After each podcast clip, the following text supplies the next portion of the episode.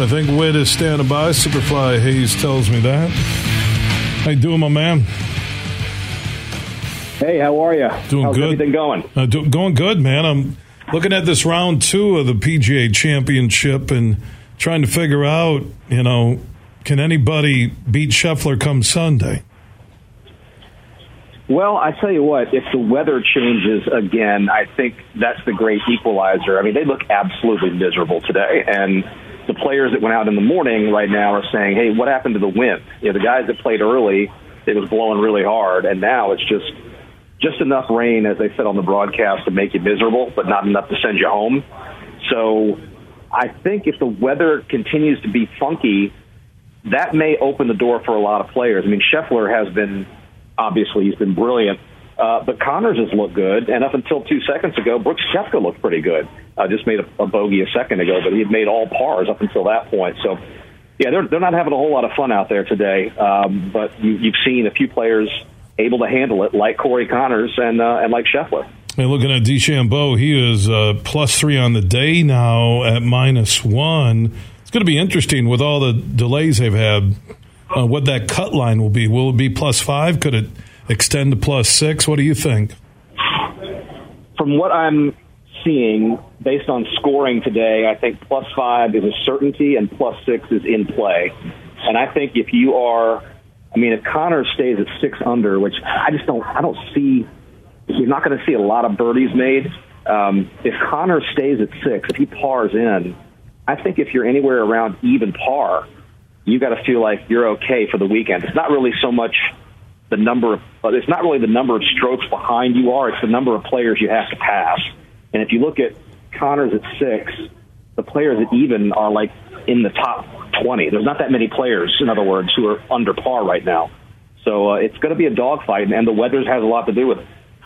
Whit Watson for the Golf Channel joining us on the Roast Umber Coffee guest line talking about round two of the PGA Championship at Oak Hill in Rochester, New York.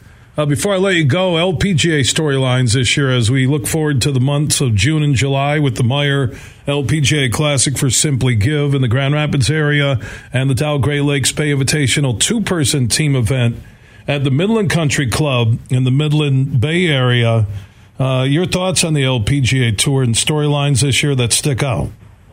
Well, there's some great storylines at the top of the standings uh, in the race to the CME Globe, and I, I was up uh, at Golf Channel a few weeks ago doing a studio show and got to learn more about Lilia Vu, a player that I had not followed very closely, but an incredible rags to riches golf wise kind of story. She loses her card on the developmental tour, the Epson tour, comes back and she has two wins this year, uh, including a, a major. So it's just been an incredible story. And and then you've got some stalwarts up there that uh, that you usually see at the top of the leaderboard. But I, know how popular that event is uh, in your part of the world. I'm sure you guys are looking forward to it this summer.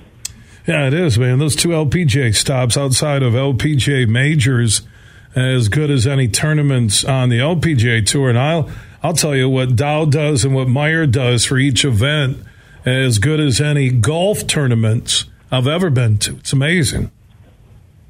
Yeah, and you know we, we talk about that a lot when uh, when you and I share time together. Is how the kinds of markets that you describe have always been the backbone markets for the LPGA Tour, and that goes back uh, to Mike Whan when he was the commissioner. He's now the CEO of the USGA. He really pushed for places uh, like the cities you mentioned. These and any any uh, allowed the athletes to become a part of that community, even if for a week. They, they're very present uh, not just at the tournament, but at functions that surround the tournament. And that's why the turnout is so good because the fans feel like they're being paid back. His name is Whit Watson from the Golf Channel, joining us on the Roast Umber Coffee guest line update on the PGA Championship. Quick thoughts on the LPGA Tour, my man. Always appreciate your time. All right, let's uh, stay warm and dry out there, everybody. Yeah, amen. Whit Watson checking in, talking golf.